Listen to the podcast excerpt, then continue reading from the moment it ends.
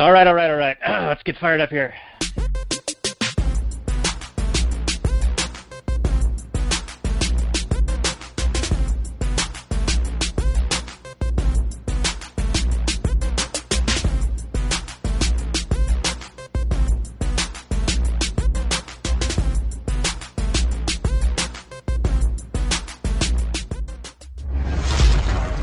Maximum freedom. Read.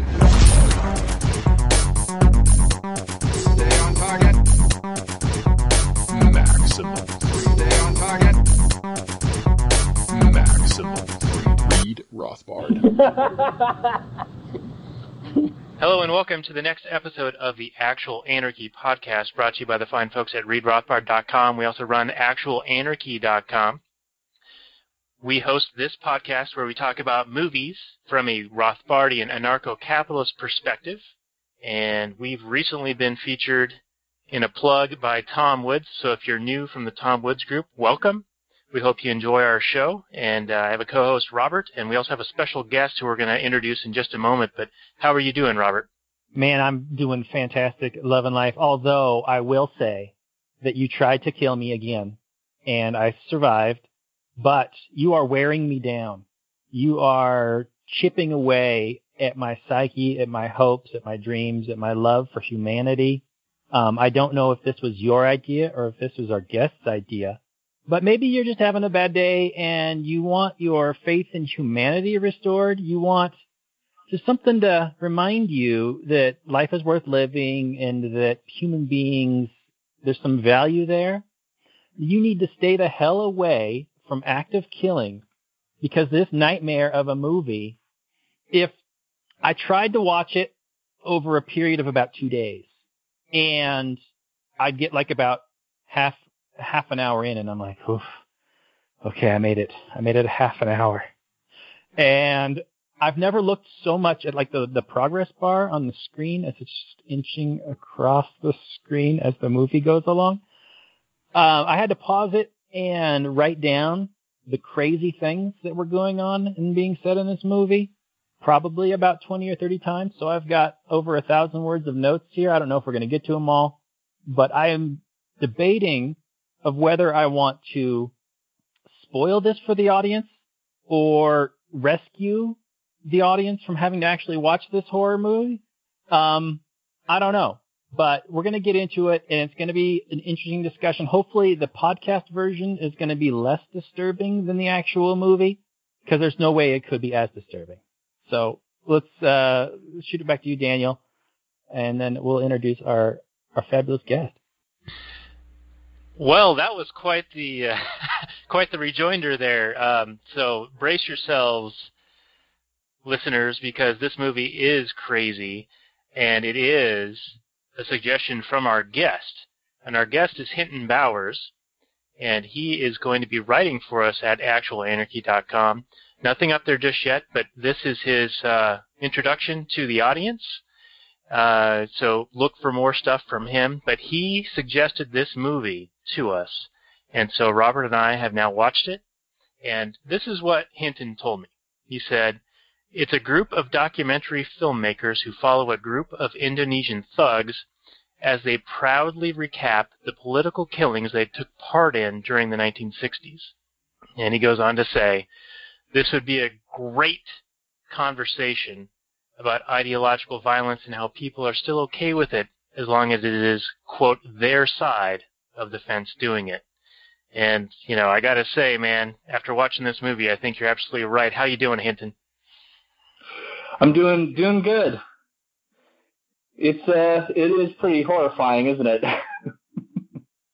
this is this is a nightmare movie of real like real Freddy Krueger's and real Jason Voorhees's and real mafia murderer guys talking about what they did and being proud of it and the the the the psychopathy on display is the real nightmare in this movie. Um, when I was describing this movie to my aunt, that whether or not she should watch it or not because she has a problem with like, you know, just violence on screen.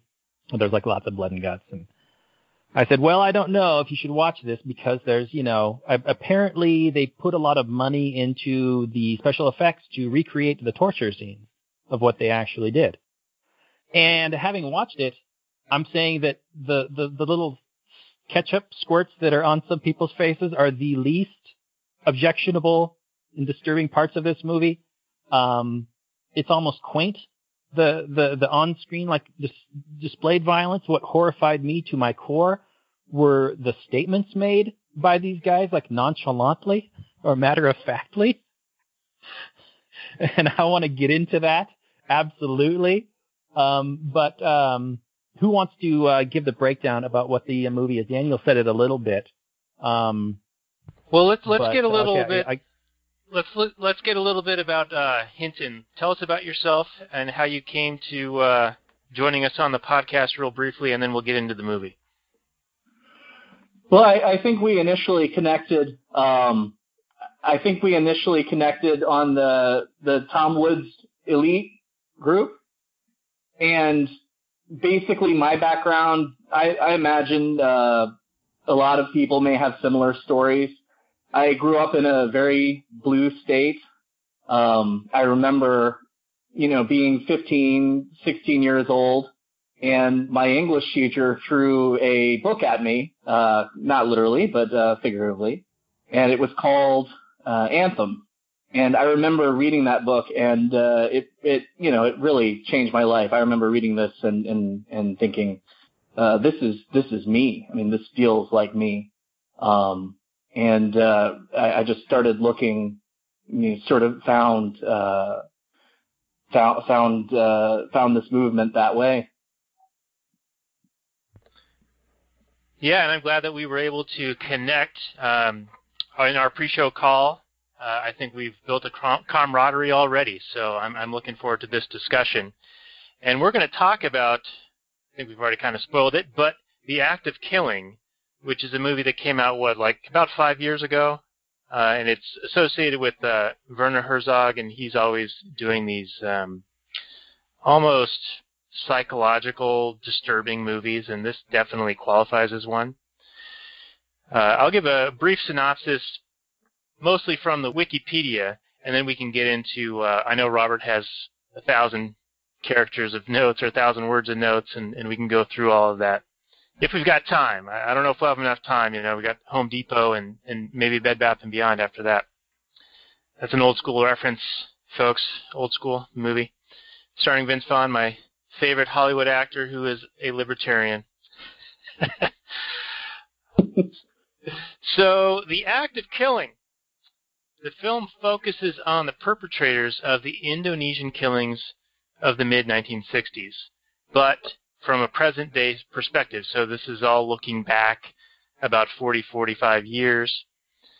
Um, and the killings were perpetrated against what was considered to be the communist community living in Indonesia, where nearly a million people were, were killed. And there was a military coup in 1965 in Indonesia, and then these quote unquote gangsters started uh, forming these death squads. And they would go around killing people and just basically claiming that they're communist or they're Chinese, and therefore they need to be murdered. And it goes through how they're proud of it and they've been approached by the filmmakers of this documentary to be able to recreate their story in whatever fashion they wish. So like it's a documentary about them making a film about the historical events that they participated in and they go through all of these um, ways of trying to tell a story so that they're not the bad guys and that they were helping the people by murdering them. Uh, it's sort of like they're making a musical and there's cross-dressing and dancing and there's murder scenes and all of these kind of ridiculous things. But, but like Robert was saying, the real horror is just the nonchalant conversations they have in recalling these events.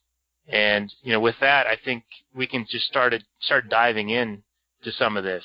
Um, Robert, you've got a bunch of notes, and I think they're probably in uh, timeline order. So why don't you start us off here, and then we'll just chime in where appropriate.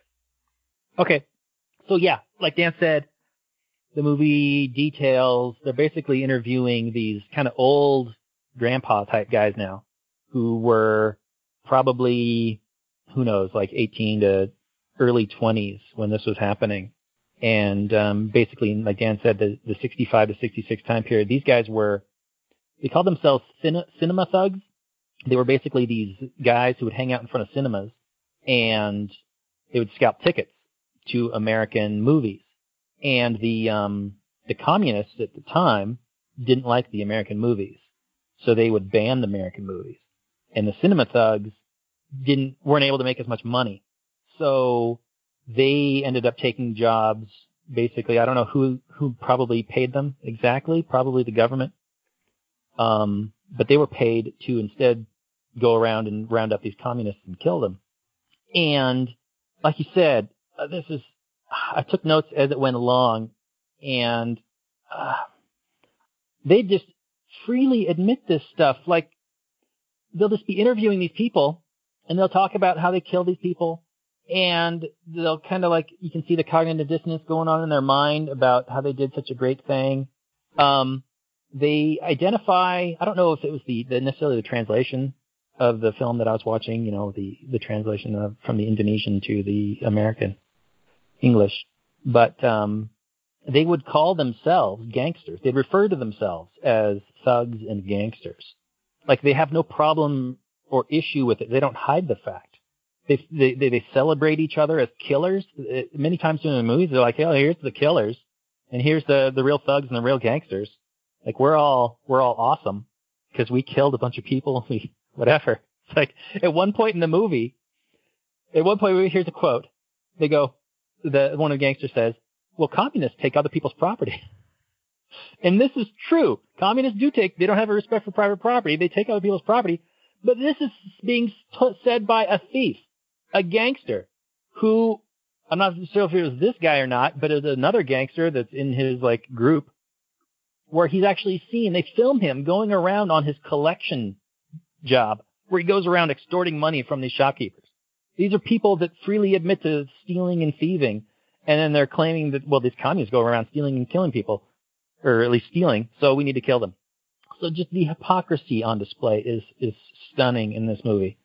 But, um, Yeah, one note on that. here, I that want, here's a, thi- this was present day um, extortion, right? Like this wasn't 40 years ago. This was as they were recording this as a documentary. They were still going around and extorting people for money. Right, There's and- there. Oh, sorry, guys. Can I can I jump in? yeah, jump in. There, there's a great moment uh, where you know uh, it, it's it's literally I, I believe they're in a market somewhere, and, and there's a uh, there's this great moment where well it's a terrible moment, but it, great for highlighting at least. Uh, there's this moment where you know they're shaking down merchants, and it's literally taxation as theft on display. Um, you know, it's uh, it, you know very Orwellian. You know, there there's a moment where the governor talks about gangsters and they're they're going through it and talking about how they're quote unquote like free men, and that I swear it, it, it it's it's so Orwellian because you know it, it's almost like with a wink and a nod, he's really saying our men, like like the nationalist men. But it, it's like the the sort of language they've adopted to justify their actions. Yeah, the um here's the actual quote of the governor speaking. It's the governor of Sumatra and it's in the beginning of the movie. He says, "Communism will never be accepted here because we have so many gangsters." And that's a good thing. The word gangster comes from English. It means free men. Thugs want freedom to do things even if they're wrong. But if we know how to work with them, all we have to do is direct them. This is the governor of Sumatra saying, "Yeah, we use thugs and to who want to just go around and do whatever the hell they want. We just we just point them in the right direction, and then we get them to do what they want. We want, and they get. It's like openly admitting to this criminality, and they know they're being filmed talking about this, and they have no fear of reprisal. It's this amazing open criminality, and it's like I don't know if this is a a cultural thing because I can't imagine any movie like this could ever be done about any kind of American politics kind of thing. Yeah, what was so shocking to me was that that was present day. Yeah. Governor talking about these things, not even referring to what happened 40 years ago, where they were just openly murdering people, and they went through, uh, you know, beating them to death was too messy, so we started refining and becoming more efficient and cleaner in how we were doing it, uh, because they just kept on doing it, and they wanted to to make it easier to to kill as many people as possible. But it, it is weird because this military coup took place, and then it's almost as if these weren't government actors, but they were sanctioned by government to be allowed to do it and get away with it. And, it, and it's almost as if they they speak to it as well. We were doing it, you know, in the open, like we weren't hiding it at all, and people let it happen. So you know, no one stopped us, and, and we talk about it now. No one's prosecuting us. Uh, later on in the film, they mentioned that it, it would be considered a war crime, and he's like, "Bring it on!" You know, if they want to bring me to the Hague, I'll go. I'll be famous, which is a ridiculous, crazy thing to say. Um, but I mean, that's part of what makes it so disturbing. And I had no idea that this thing was still like present in Indonesia. I, I have some friends who were born in Indone- Indonesia, and they fled. Their family fled, and now they live in Canada. Uh, but I never knew the history, like why they fled, why they're here, or why they're in Canada. And watching this movie kind of sheds a little bit of light on it. And I'm gonna, I don't know, maybe ask them about it because this is just crazy, crazy shit. You can tell how horrified uh, people still are, and years and years later, by how many uh, anonymous people are credited in, in the credits, uh, especially below the line, which is usually where when you when you go to shoot, most of the people that you hire around the location are below the line. Um, it's it's almost every other person in the ending Yeah, credits explain, explain what that is. That's some jargon that we may not be familiar with, or the audience may not be familiar with. So, so below the line would basically be whoever you would hire on site. So your above the line would be like the director, the editor, um, you know, producers, uh, director of photography. Um, it would, it would be like your creative keys basically. Um, and, and also like top people. So maybe your uh, unit production manager, um, people like that. Your below the line would be people you hire on site, and it's usually to save money because you know air airfare and travel is expensive. It's, it's expensive to put people up and whatnot. So your, your below the line would would usually be you know gaffers and local crew, people you hire, you know, who have a, a level of expertise that you can direct on the ground.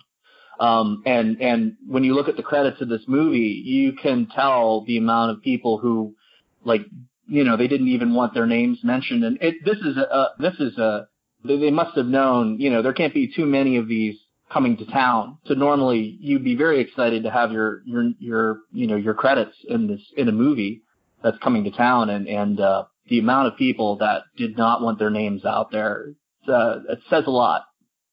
Yeah, I've got a note here Yeah. that says Anonymous appears 49 times in 27 different crew positions in the credits, and uh, it it surmises that these crew members still fear revenge from the Death Squad killers.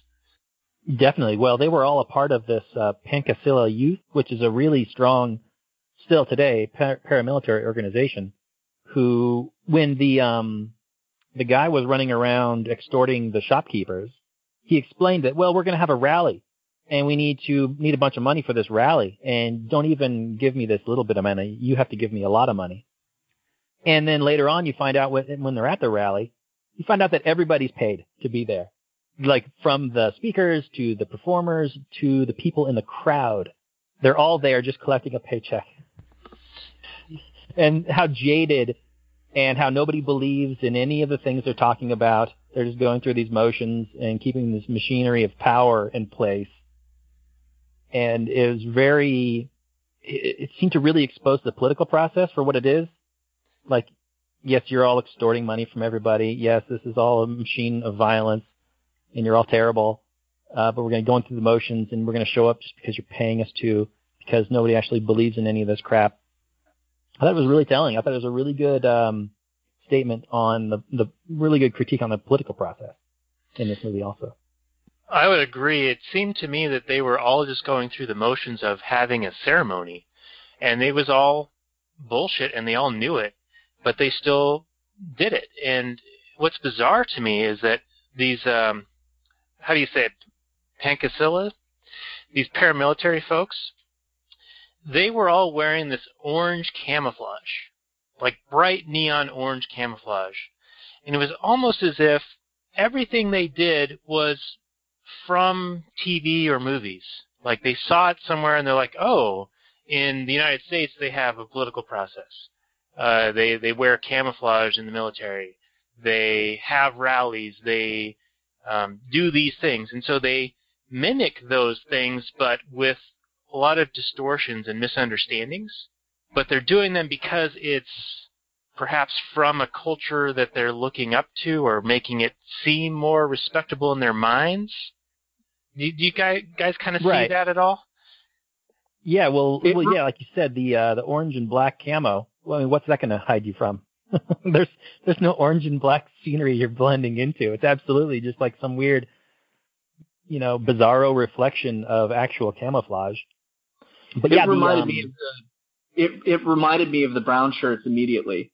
Um, mm, you know the the- the idea that and you know I I I looked in the background a little bit um and it it looks like the army basically it, it was basically uh, um a sort of factional war between the army and the communist party that was running the government at the time and it looks like what happened was these guys were basically contracted out by the military because the military knew they would get international heat so I think they they learned by basically paying these guys, these sort of paramilitaries, to do the things that they couldn't do officially.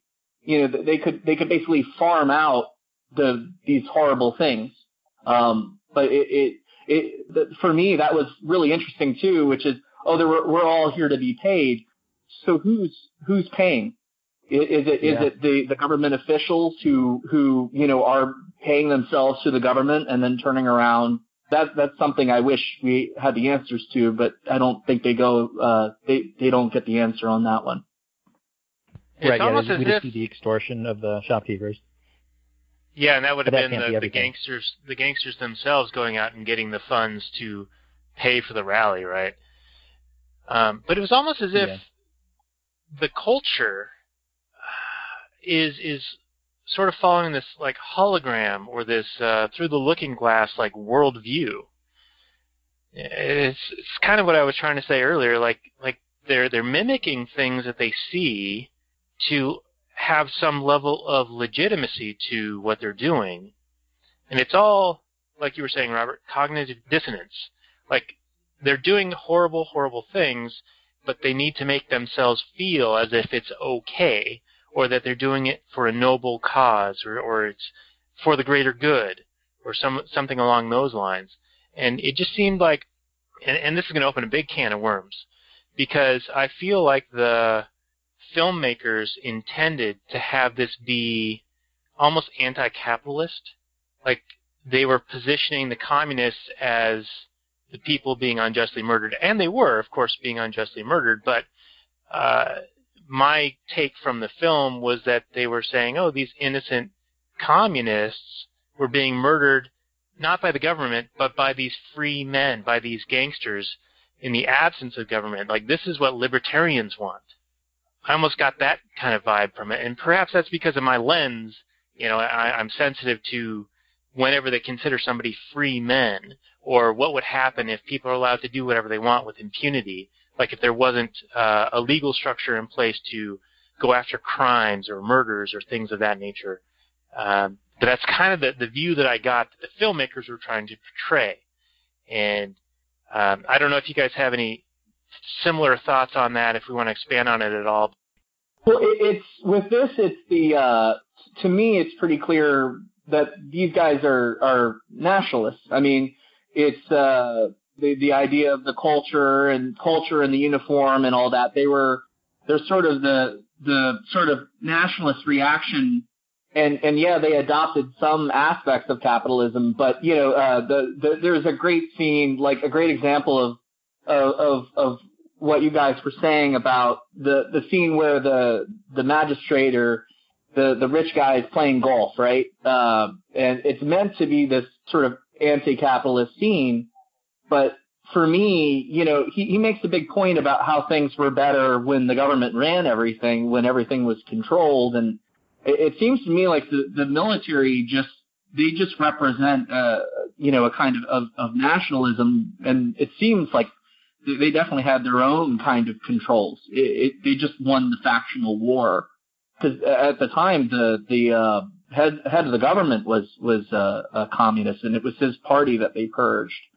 So it seems like they they adopted like a shadow of it, um, and, and the filmmakers here might be portraying. You know, I, I mean, it's beautiful filmmaking. It's just I'm not sure how accurate it is. Yeah, and from a from an audience, from my perspective, when I was watching the film, I didn't get the sense that I, I see what you're saying, Daniel, that um, this movie could be kind of taken as an anti-capitalist thing because you have these essentially, well, what's opposite of communism? Well, capitalism. So these are capitalists and they're going around killing people because they're free. Um, I didn't get the impression that these people were portrayed heroically in any way. I didn't see that. Uh, if you had to ask me who the villains were in this movie, I'd say it was the main characters. That this, these were the, that this, these gangster guys were just showing you how they really were and how what they really think of murder and what they did.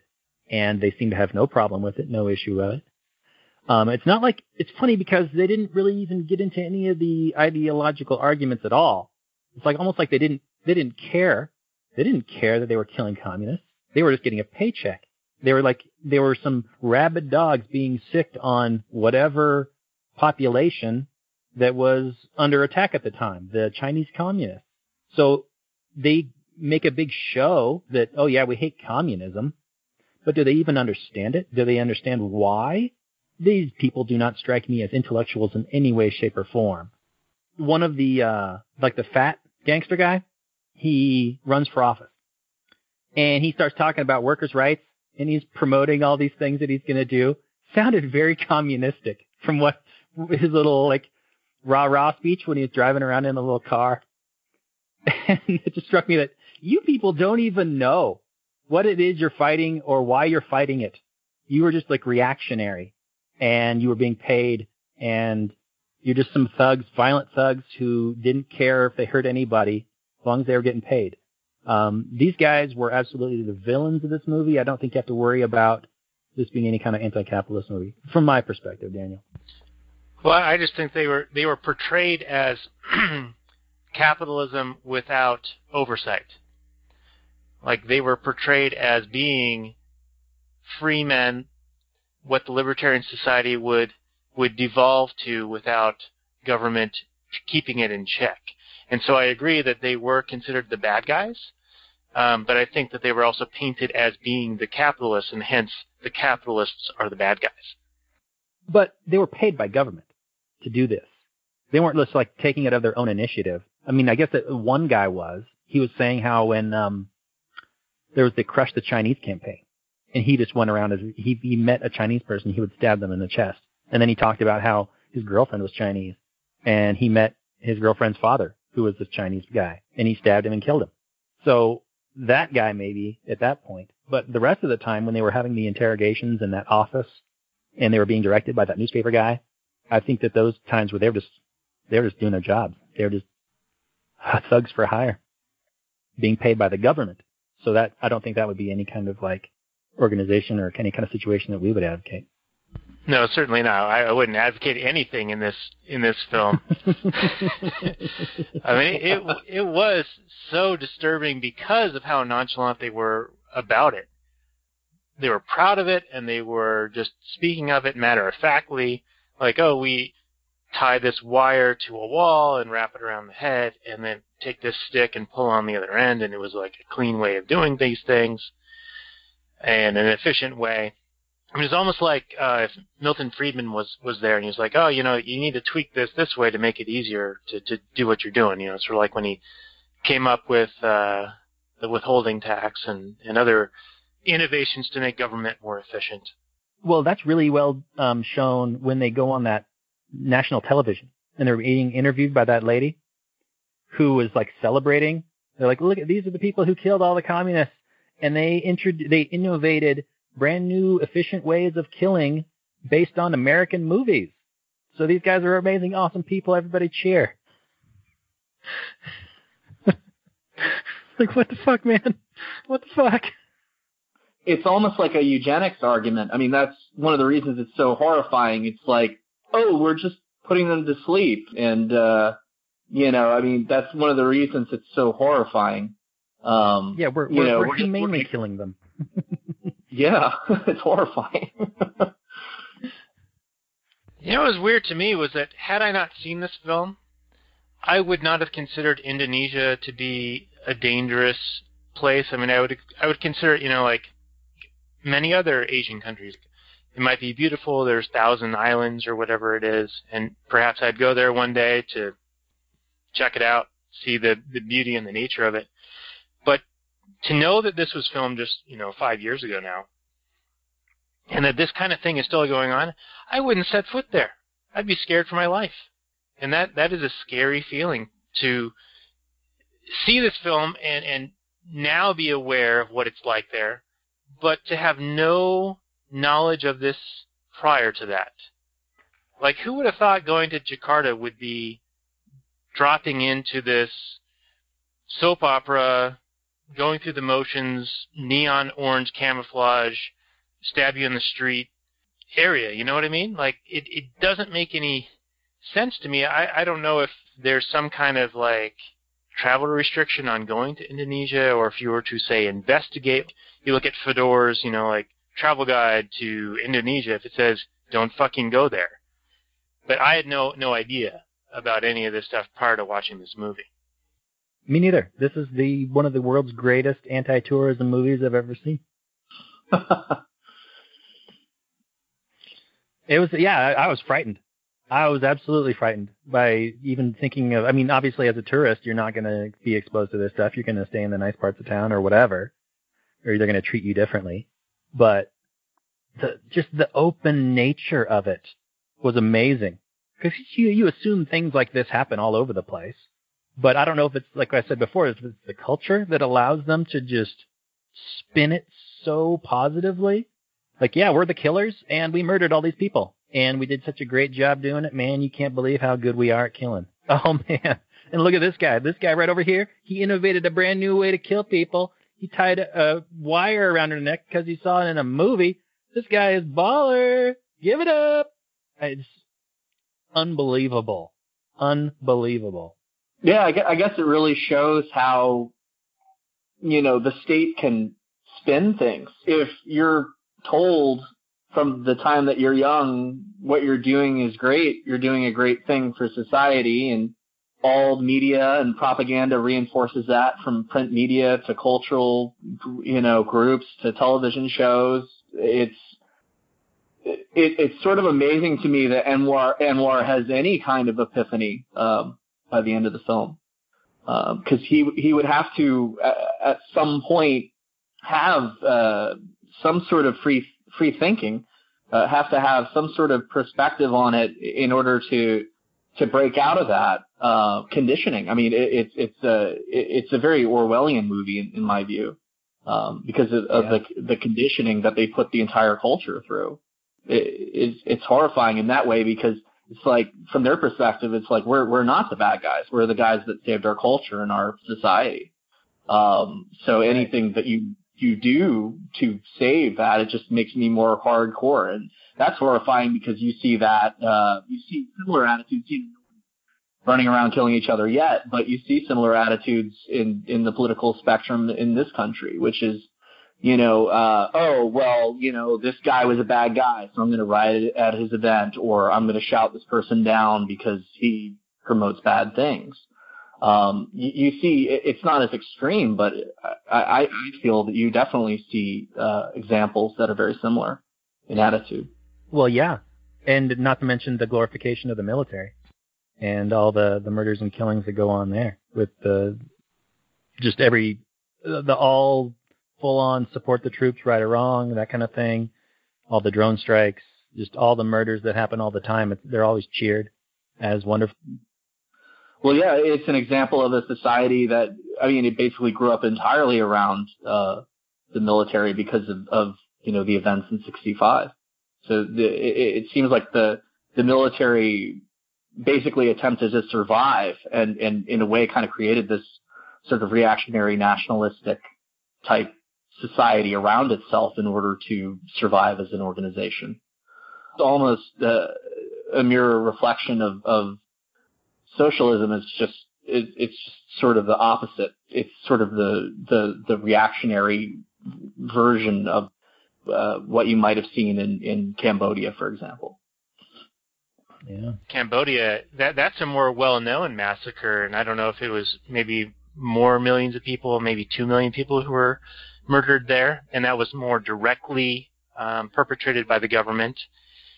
But you know, this isn't that far behind, and, and in a way, it's almost scarier because it didn't take the government per se to go out and commit these acts. They did it by proxy, and it made Mhm. it almost more horrifying in that they could convince people that hey, this is a thing you can do and should do, and it's okay. We're not going to come after you for it. You're going to be lauded for it. You're going to be a hero for it. Uh, so, Robert, you were saying, you know, it's almost like the military worship in this country. The ANCAP in me sees many parallels, and I'm very thankful that I am in this country and not in Indonesia, despite the parallels, because uh, it seems like it'd be much more dangerous there. But one thing I wanted to bring up before we move on and back to the movie is that this reminds me of the Antifa types who will do Bush doctrine. They'll say preemptively strike because there's a threat or a perceived threat or or an imagined threat.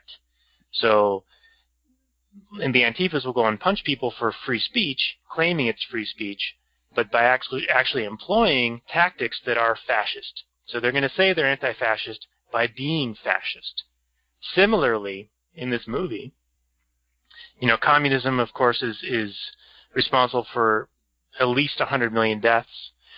So they're right to reject communism, but in rejecting it, they are utilizing the tenets of it. Like they were they were going out and stealing openly. Uh, they are going out and taking people's very life, which, as we believe in self ownership, that's the ultimate thing you can take from somebody. And they are employing the same tactics, so they are being as bad or worse than the communists themselves in fighting the communists. And I see that in the Antifa in present day America.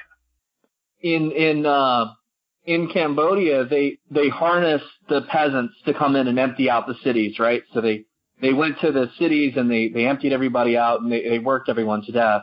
In Indonesia, it's almost like you know your neighbor versus neighbor. Like there, there's there's almost an additional personal element to it um, that's extremely horrifying. It, it's not just purge at the top echelon. It's also hey, like I heard your friend was a Democrat or Republican or whatever. Let's go get them. They're obviously a part of the problem too. So it, it, it's your neighbor down the street too, and I I think that's what makes it, you know, additionally just horrendous. Right, because these these were people that were convinced either after the fact or at the time that they were fighting a war. A lot of part of this movie is these gangsters kind of ex post facto justifying their actions, and they said, "Well, we were at war," and the power of propaganda to convince them that you're under you're fighting a war with the communists, and that your neighbor down the street, this guy you just met, is in somebody's black book as a communist, and therefore he needs to die. Even though, do they identify themselves as combatants? Do they identify themselves as soldiers? No, nobody does.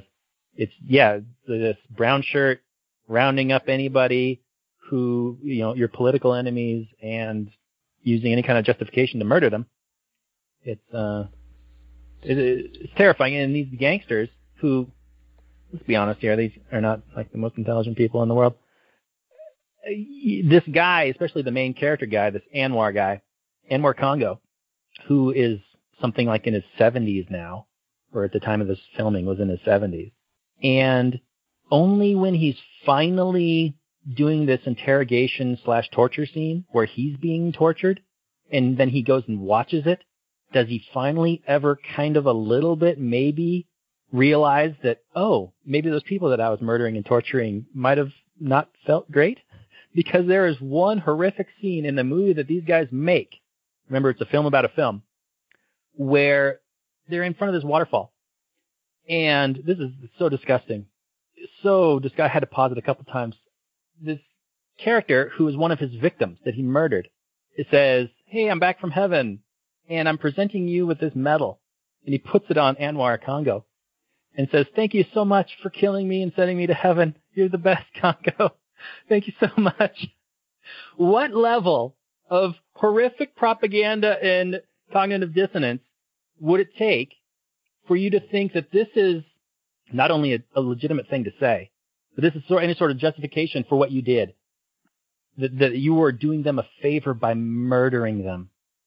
What level, lack of any kind of tone deafness to any kind of reality, where your victims thank you for murdering them? I it, it beggars belief. Um, if you guys got some topics on that, and then I want to get to some quotes in this movie at some point. Immediately after that, uh, when they go to uh, the, the the actual place of execution, like immediately following that, uh, there's there's a moment where he starts to go through the motions one more time, and there there is a moment where I Yeah. believe it's the first time in the movie where he refers to his victims as human beings, not Wow. Yeah, that's where he Chinese, starts not socialist. hmm When he and, Right. and I think Right. that that the moment where he gets the medal, and then immediately following where he refers to them as human beings, and then he begins to retch, retch and choke. Um, I, I you know, to, to me that just the first time I saw the movie, I just sank into my chair and into the center of the earth because it was just such a, it was just a profound. It was a moment where the empathy kicked in for the first time, or Yeah. at least it feels like it at least partially did.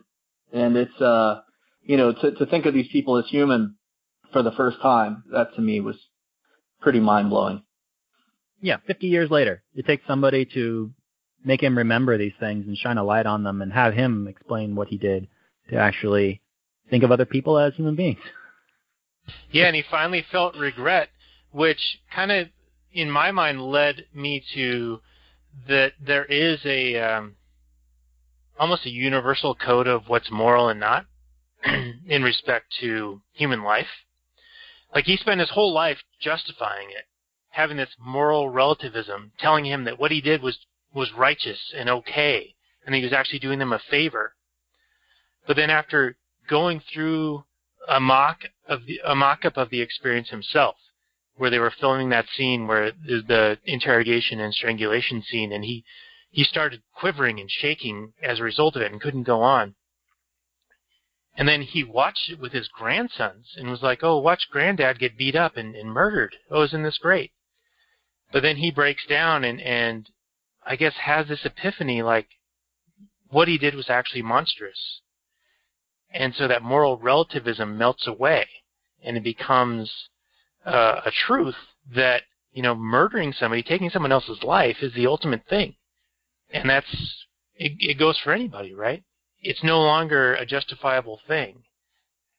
And Let me let me jump right in. Let Yeah, me jump, jump right, right in in and say the quote. Say the I'm gonna the quote of what actually because I typed all this out. When he's having his epiphany, he's watching himself being tortured and he's reliving this experience and he's actually getting some empathy for his victims. He says, "Did the people I tortured feel the way I do here?" He had to ask the question. He didn't realize only at this point is he asking the question, "Did the people I tortured feel the way I do here?" I was like scared and stuff. And then the director, the director actually goes, you know, actually, they felt far worse because they actually got murdered and you're just making a movie. And Anwar goes, but, but I can feel it, Josh. I really, I feel it. Or have I sinned? I did this to so many people, Josh. It's all coming back to me. Is it all coming back to me? That's, he's like a child that never really did any kind of self introspection. It was just so I don't I hate to use the word brainwashed, but propagandized indoctrinated, um, ex post facto justification of what he did to think because you know you never want to think of yourself as the bad guy, right? You're always thinking we're all heroes in our own movies, right?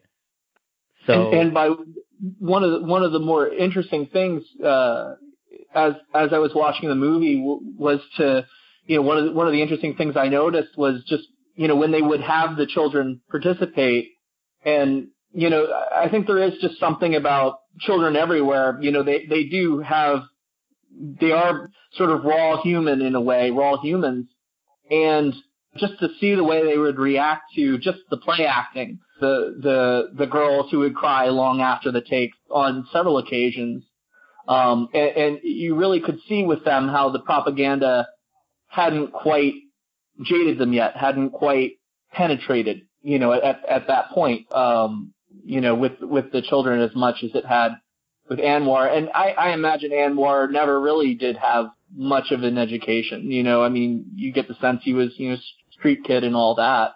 So you get a sense Yeah. of someone who had a lot of potential who was just fed poison his entire life. yeah, yeah, definitely. Yeah, it was interesting when they were re- recreating a lot of the scenes that they would have children play acting, and even even adults play acting, recreating the the burning down of the village or the or the the rape scenes and all of these things, and and Mm-hmm. even the actors would have these visceral responses, and the children would continue to cry afterwards. I mean, in a way, I think it was the children living these experiences because even though it's it's a being filmed, you know, and it, and it's not a real real thing for the people making the film, for Anwar and the and the fat gangster and, and all of those folks, but for the children going through this experience, it is real because they don't know what's that line is blurrier for them. I think. Yeah, yeah, they're they're using what they call the magic if. You know, they're really putting themselves into the shoes of of person that this is happening to. They're they're really imagining that the circumstances are are true, um, and and that's why they they have a hard time sort of separating it.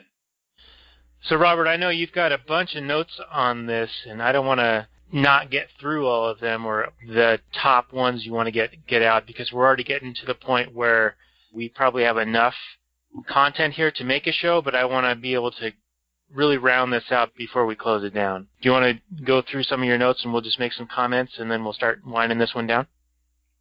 Okay. So yeah, I, I there were just so many amazing quotes in this movie that I had to type them out as I was watching it, and I, kept pausing the movie anyway because I was so horrified.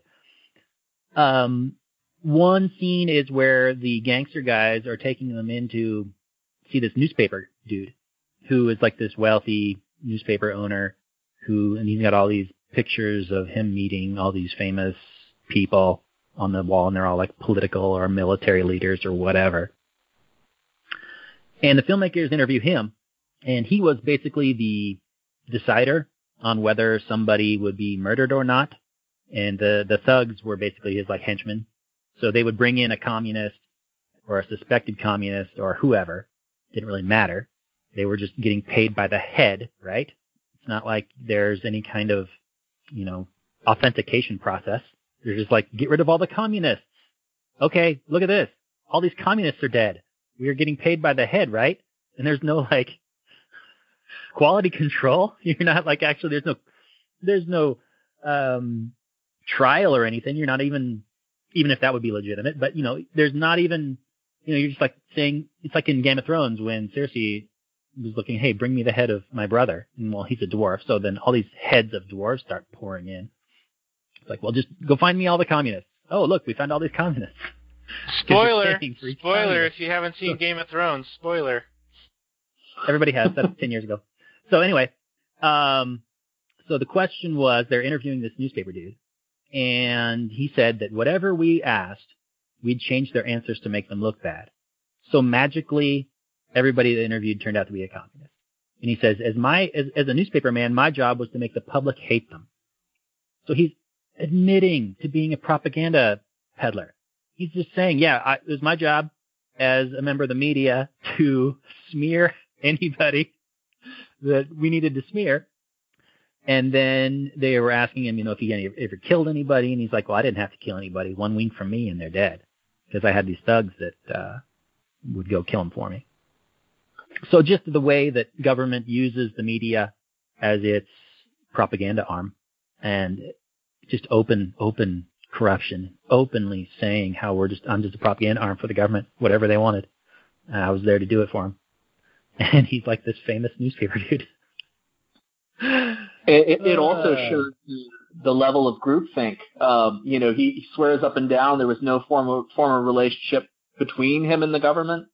Um, but they they didn't. I mean, whether that's true or not, I doubt that's true. But if it is true, then it, it shows how how much with groupthink you don't even need to directly control. Like you can set the the sort of psychological atmosphere, or group atmosphere, and people will just roll with what you fed them.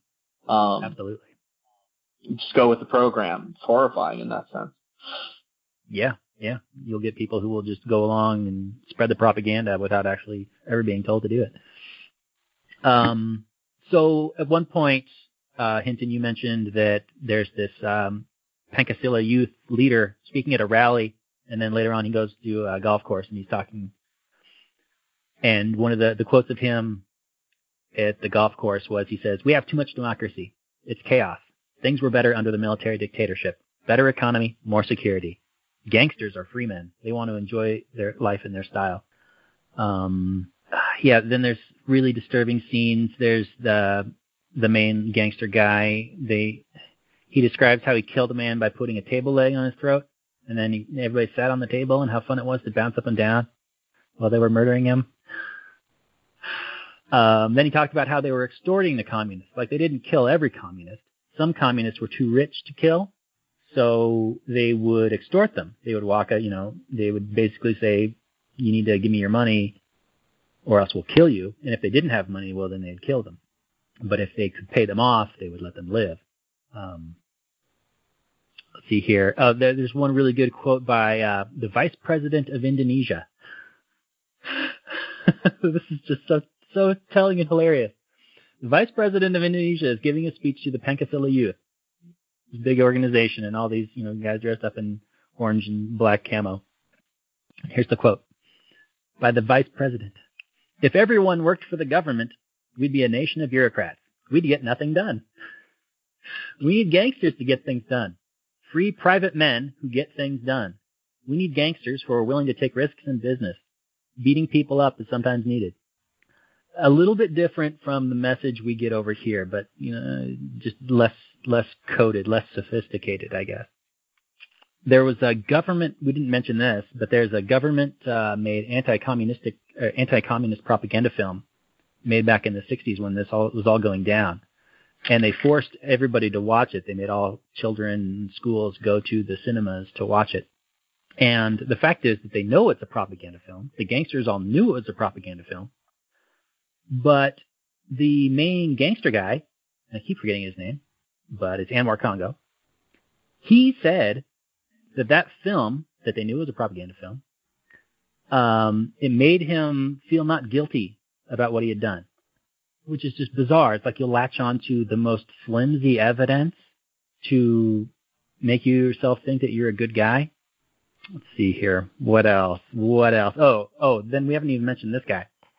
So this other killer is flown in and I immediately get the sense from this guy that he's more of a human being. I mean, he's still a cold-blooded killer guy, but he doesn't immediately like celebrate the past. He he more recognizes it for what it is. He admits that they were the cruel people. He says that you know if my father was killed, he would be upset. You know, like a like a normal human being would. Uh, yeah, he calls uh, he calls uh, Anwar's uh, sort of guilt symptoms as uh, nerve imbalance. Um, Yeah, that's right. At one point. yeah, he says you're you're you're weak-minded or something like that. Yeah. Yeah, it, it reminds me of like it's like it's almost like Nazi terminology. Like he called it like a physical symptom. Go go see a psychiatrist. He'll give you some drugs and we'll fix you up. You know, it, it's uh Yeah. he he basically writes it all off as as just uh just a you know a physiological thing. Like don't worry about it. It's uh your your conscience, your attack of conscience, your nightmares. You know. Right, and it's funny. They um in their culture they believe in like spirits and ghosts and that sort of thing, and so at one point, you know, the the main like Anwar thinks he's being haunted by these spirits of the people he's killed, but uh, the other guy is like, well, what what can a spirit do to you? You're right, it's just your your weak nerves. You need to go to a psychiatrist, and he'll he'll get you all hooked up. You'll be fine. It's not like you have to feel guilty about this. So I think this is the this quote is attributed to um, this killer guy. And he says, killing is the worst crime, so the key is to find a way to not feel guilty. It's all about finding the right excuse. For example, if someone asks me to kill, if the compensation is right, then of course I'll do it. And from one perspective, it's not wrong. That's the perspective we must make ourselves believe. After all, morality is relative. So it's a lot of ex post facto justification. Well, from a certain perspective, you know, everything's fine. Everything's cool. It's all good. You guys remember this one scene where they're making this movie and a guy is telling a, this horror story of a stepfather being murdered and he's talking to these gangster guys, probably to some of the people or people like them that had actually done it.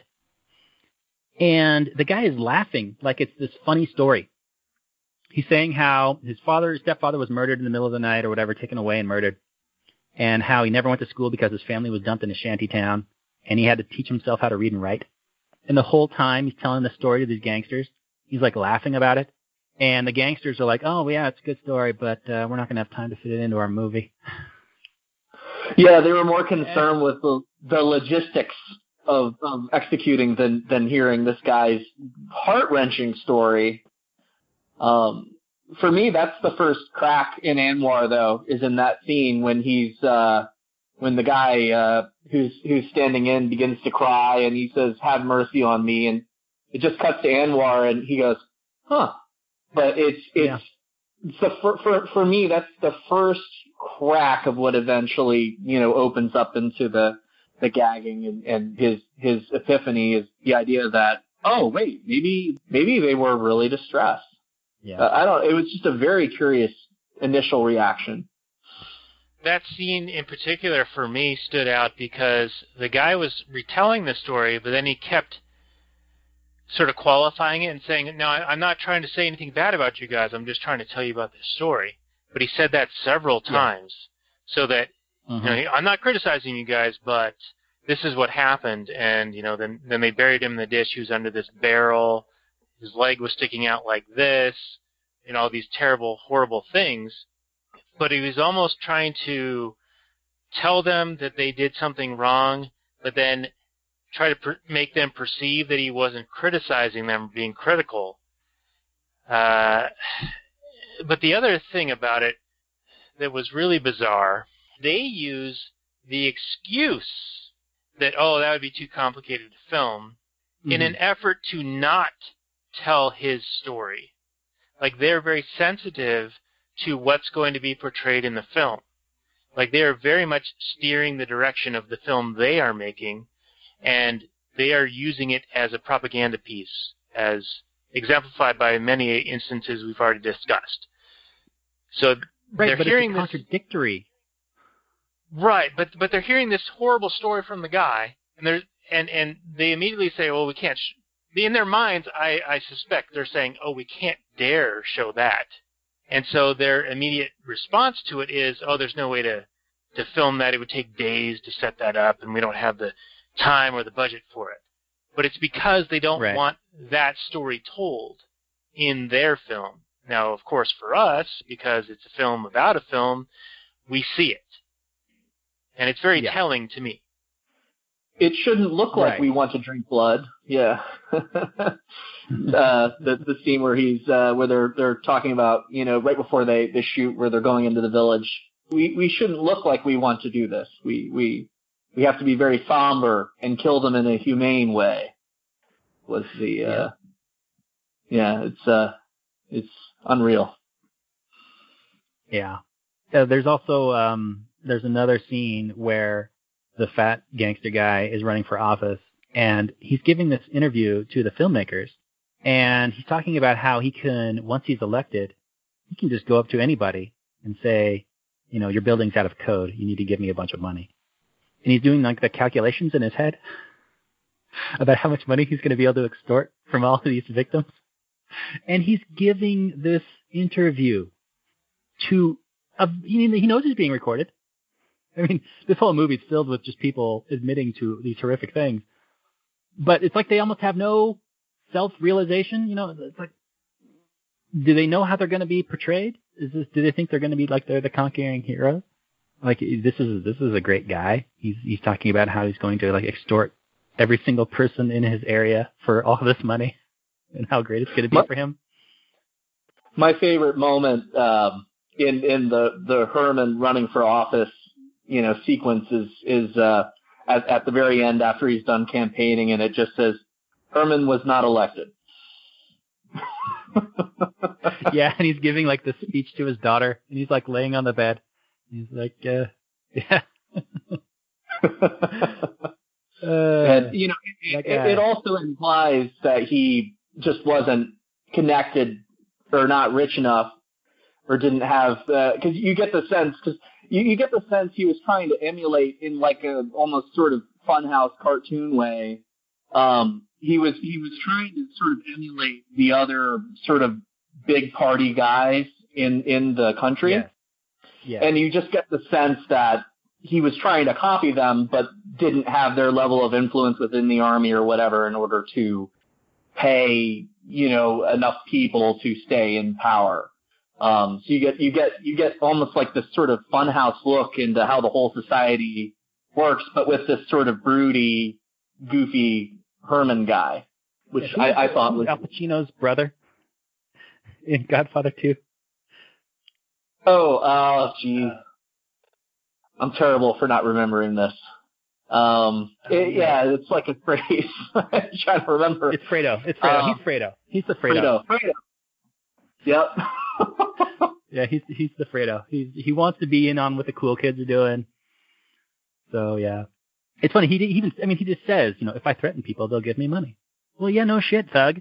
That's what happens when you threaten people. They'll give you money to leave them alone. And this is a legitimate thing. One question that came out to me as a result of this is if this has been going on for as long as it has, and, and granted the murders died down since 1965, 66, why isn't there a response to it, a market response to it?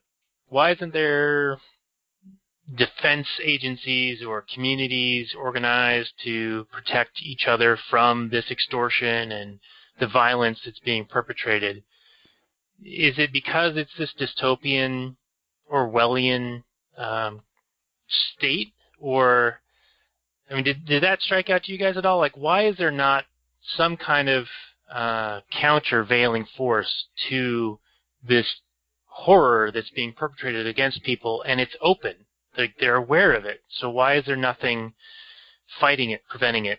Yeah, it, it's probably because it informally it is a, a government organization in a sense, or these guys are essentially government contractors. So it's like you either try to complain to the count, you, you can't go to your local magistrate because they'll, you know, these guys will show up at your house.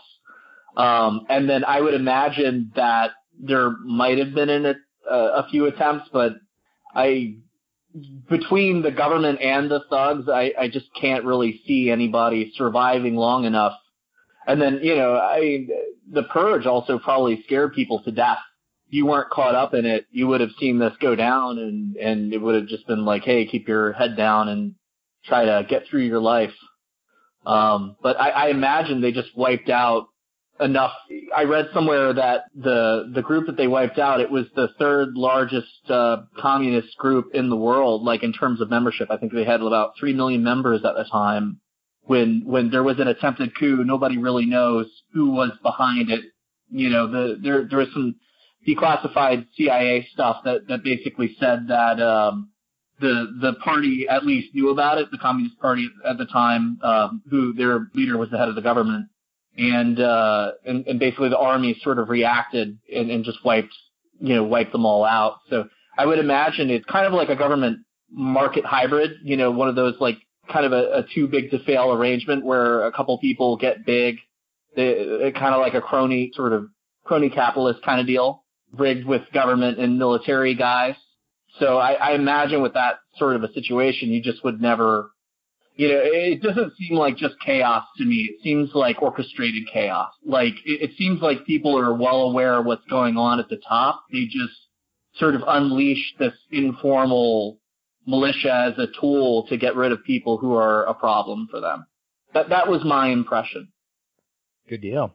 It gives them plausible deniability so they can, you know, so when the international community comes back, they can't be like, well, I mean, we can't control what the people do. They were worked up over these guys. So it gives them the ability Right. to turn around and say, like, well, I mean, what were we supposed to do? The people just did it when I think they were, were behind it than they admit. Yeah, yeah, they always want that plausible deniability where, you know, you're not actually, you're several levels removed from actually what's going on and if you can't, you can't control what other people do, so how can I be blamed for what all these people are doing? Yeah, absolutely. I thought there was one kind of funny thing where Anwar is getting interviewed and he's asking about, well, Dan, you brought up how, um, you know, he could be prosecuted for war crimes. And his defense of that is basically like, well, why, well, why focus on my murders? There's there's other murders. Uh, uh, what about the Americans that killed all the Indians? Why don't you punish them? As if saying, well, everybody's doing it. So what? I mean, everybody's killing people. Who cares? Well, it's not. You know, why why are you picking on me? The classic, uh, two wrongs make a right kind of argument. yeah, yeah. It's like, well, Billy's Billy's jumping off a bridge, so I should be able to get to jump off a bridge too, mom. Yeah, it's. uh I just got the impression that these were just, you know, just childlike people. Um, I want to say there's uh, one more horrific quote that I want to mention before we finish this up here. Well, there's a couple of them. At the end of the television scene where he's being interviewed on national television, uh, the the the host lady, she's celebrating um, Anwar's more efficient way of killing killing commies, and um, the the question is asked, "What's the meaning for the youth in this film?" She asked this question to you know her panel, and the answer was like, "God must be against communists." And the interviewer is like, "Yes, God hates communists. That's why He made this film so beautiful." I don't know what religion they have over there. Uh, is it? I believe they're the Muslim mostly majority in Indonesia. Is that true? I don't know, but I. It's just a staggering quote. From what I understand, it was uh, some of the bigger religious groups that had a, a big hand in the purges. Mm. So it was, you know, it was sort of a countercultural revolution. Um, I think it began as a military reaction of, you know, there, there was sort of an attempted purge and the military sort of reacted and then they seized on the kind of countercultural, uh, or, you know, sort of reactionary cultural movements sort of push, push everything through. But, but yeah, my, my understanding is, is they were, uh, sort of Islamic organizations. Mm. Okay, and there's one final quote that I, I had to type out word for word. So they're filming the scene in the village where they're burning down the the village, and they're murdering all the people in the village. And it's like a they're just interviewing like random cast people, or they're catching cast people just swapping stories. And this one Pan- Pancasila member, he's all dressed up in his fatigues and he's just, you know, they're just talking about the good old days, talking about the old times when life was good. And this is a quote. He goes, "If they were pretty, I'd rape them all. Especially back then when we were the law. Especially if you get one that's 14 years old. Delicious. I'd say it's to be hell for you, but heaven on earth for me." And this guy, he knew he was being recorded. Again, everybody in this movie knows they're being recorded. I, that was probably the hardest it- scene for for me to to get through yeah, when when I when I watched it for the first time. Yeah, I mean it's it's the kind of thing where you just put yourself in a situation where it's you see something like that beginning to happen. It's like, well, I guess they would have shot me because I would have jumped in the way or whatever. But it's just you have this moment where it's like the most abhorrent thing, one of the most abhorrent things imaginable. And and the fact that you know, especially with time, this guy's had plenty of time to think about this, And the fact that he's still bragging about it, it's it's just the most like sick, numbskull, horrific type moment. I, I I mean that was that was probably the hardest. Like I at first I couldn't even believe what I was hearing, and then I realized I'm like, no, he's he's serious. He actually did that. Yeah. So he's bragging about how he would rape 14 year olds and uh, and bragging about how life was good for him back when he was the law and anything he did was legal. So watch out if you're a 14 year old girl because I'm going to rape you if you're good looking. So much for law, right? Yeah, it shows you the arbitrary nature of that. Yeah, well, what's the law back then? Apparently, if you're a 14 year old girl, you're going to get raped. That's the law. Legal for raping. yeah, I'm sure there was never any any legislation passed uh, to the contrary of that. Right. Not, not nobody wrote it down, but that's that's what happened. And he was obviously not ever reprimanded or prosecuted or charges ever brought against him. And he's And in the end, it just it, bragging about it, it. all goes. Yeah, in the end, it all goes back to like sanctioned violence. This is, they were because they were quote unquote bad people. You know, we could do whatever we wanted because clearly they're they're rotten. So it all goes d- down to like this sort of politically sanctioned violence, and how like Yeah, it really you- does show like anything was fair game for these guys. yeah, you, you dehumanize the enemy, and everything you do to them is justified. You know, the the beauty of this whole episode, as horrific as it is, I don't know if it's as bad as the film, but it, it's it's pretty rough stuff to talk about. But we don't even have to apply any Rothbardian anarcho-capitalist insight into conveying how horrific this is. This is just on its face horror. And I guess that's one interesting thing I, I wanted to mention as we start to wind this down. Why don't we do the 30 second elevator pitch final thoughts on the film itself from each of you guys, and then I'll chime in, and then we'll shut this one down. I think our guest should go first. Go ahead, Hinton. for for me, this film is about uh, political aggression and violence, the dehumanization of political enemies, and it makes a strong uh, strong case against the use of state force. Definitely, definitely. Um, yeah, for me, it, yeah, it, uh, just piggybacking on that, it, it encapsulates so many things. The the horror that government does to people. To, I mean, if if if there wasn't a government force that was out demonizing, or if there wasn't some political apparatus for the communists to take over, or there to be squabbling back and forth about, none of these things obviously would have ever happened. I mean, there, people wouldn't have had any cause to murder their neighbors. It would have been providing value for each other. Um, we would have these thugs, but they wouldn't necessarily be doing. They wouldn't be getting paid to murder all these people. Um, I, I, I, I hesitate in recommending this movie for anybody to watch.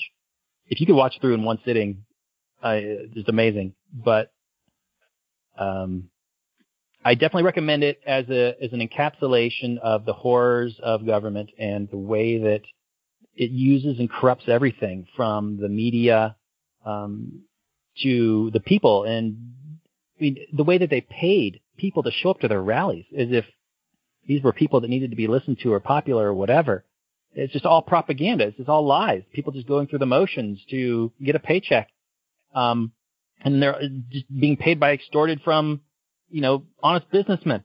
I could go on. It's so, it's such a nightmare. It's also, it's, a, it's also uh, a psychological study on the psychopathy of these men and realizing their humanity some a little bit at the end in a way that people can justify their horrific crimes. I, I, I know I didn't encapsulate that in a 30 minute, 30 second speech, but watch this movie if you're brave enough to. It's it's a really good. You can apply it anywhere to any political system. I don't think this is the the only thing that's unique about this Indonesian one is just their openness. It's almost like everybody signed some kind of piece of paper that said, "Now you're going to be free from any prosecution, so you just go ahead and tell us what really happened." Because uh, yeah, they just fear no reprisal because they are the law. So why would anybody, you know, come after them? Yeah, it's like they're all congressmen or something.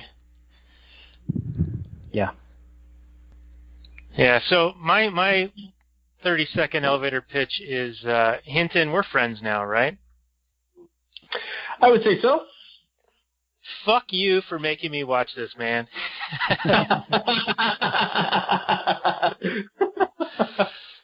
uh, but you know, I, I digress. I mean, it it is a horrible, horrible movie to watch.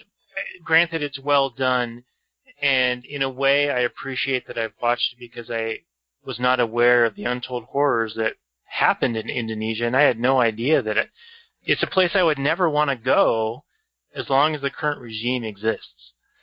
And that's frightening to me in that there is a lack of awareness of this whole event even occurring, or the fact that the people who perpetrated it or supported it uh, are still in power. That's just bizarre to me that people aren't aware of this. And it takes a movie that's very, very hard to watch. It took me two or three sessions to get through, and oh man, I mean, I this has been one of the tougher shows that that I think we've had to do. I, I say fuck you, but I also appreciate that you brought this one to the table because it is so difficult and challenging. So with that, let's wrap this up. And uh, Hinton, why don't you just give the audience a little bit more on um, what they can expect from you on the site, and if if there's a way to reach out to you, or do you have like a Twitter or a website or anything like that, or will, you primarily doing articles on actual anarchy? Um, yeah, I'll be uh, I'll be blogging on the the actual anarchy site, um, and you can reach me through there. Uh, I'll I'll probably be focusing mostly on my my one of my big interests is uh, interests is both government and cultural authoritarianism. So I would imagine a lot of my posts would would uh, fall in line with that, which is probably why I I uh, tortured you with this movie because I, I felt like it was uh, one of the one of the best uh, examples of of both in full uh, swing. So so I'll probably uh, continue to focus on things along that you know along this line. and it's certainly that. It's a it's an important film, and yeah, I think people need to see it. Um, it's definitely hard to watch um, if you haven't heard of it, and, and it's also yeah. Thank you to our guest for bringing it up because it's not a movie I would have seen any other way, uh, other than having to watch it for the show, because it's definitely not something you view for pleasure. Uh, it's fascinating um, and horrifying. It's it's it's, it's watching a real life like a, a like a pack of Jeffrey Dahmers all talking about you know how how awesome they were for killing all these people, um, and just you know, you're not even talking to people in their jail cells. Usually these movies are like you're interviewing like BTK after he's been caught and he's like, oh yeah, I killed all these people all these different ways. No, these people are walking around town. You could like go to Indonesia right now and meet these people. Uh, which is, is telling why there's so many anonymous uh, credits in the in the film because yeah these these people are still absolutely in charge they're still dangerous and they have no qualms about killing and uh, yeah uh, that's my two cents Well said. Well, hey, I, I think uh, we've probably talked about this one plenty. Horrible, horrific, terrible, but recommended uh, if you've got a strong stomach and and want to be aware of, of you know the true evil that is behind government. Uh, it's it's sort of if you take it to the extreme, you know, if, if you take it reductio style all the way to the extreme, and that's where you end up. Uh, so this has been the Actual Anarchy podcast brought to you by the folks at readrothbard.com. We also run actualanarchy.com. Click on any of the Amazon links that we've got to support the work that we do. We're on iTunes, Google Play Music, Stitcher, Overcast, all of those other places. If you are new to us from the Tom Woods shout out, uh, thank you for joining us and we hope to bring more insightful and uh, interesting movies and commentary from a Rothbardian anarcho-capitalist perspective. Uh, I think we're going to mix it up a little bit because this is a pretty dark episode. Maybe we'll go a little lighter fare next time. Uh, but I think that doing movies like this is important, and so Hinton, I, I do appreciate you bringing this to us. So with that, I'm going to say goodnight, and uh, gentlemen, feel free to uh, say your last words. Well, thank you, thank you for having me on, and uh, and for for going with this selection. Uh, you know, I apologize for uh, the level of darkness, but I I uh, I do think sometimes you have to stare evil in the face and talk about it. So that's what we did today, and appreciate you having me on. Thank you. There's nowhere to go but uh, lighter for our next episode. So stick with us if you like this content. Keep us going. Uh, rate us, review us, talk about us. Uh, there's been some mentions of us in other Facebook groups. We're really happy about that. So, uh, you little freedom muffins, you uh, take care of yourselves. If you're planning any trips to Indonesia, just be aware. Yeah, take care of yourselves. Be be good to one another, and uh, I love you all. Good night.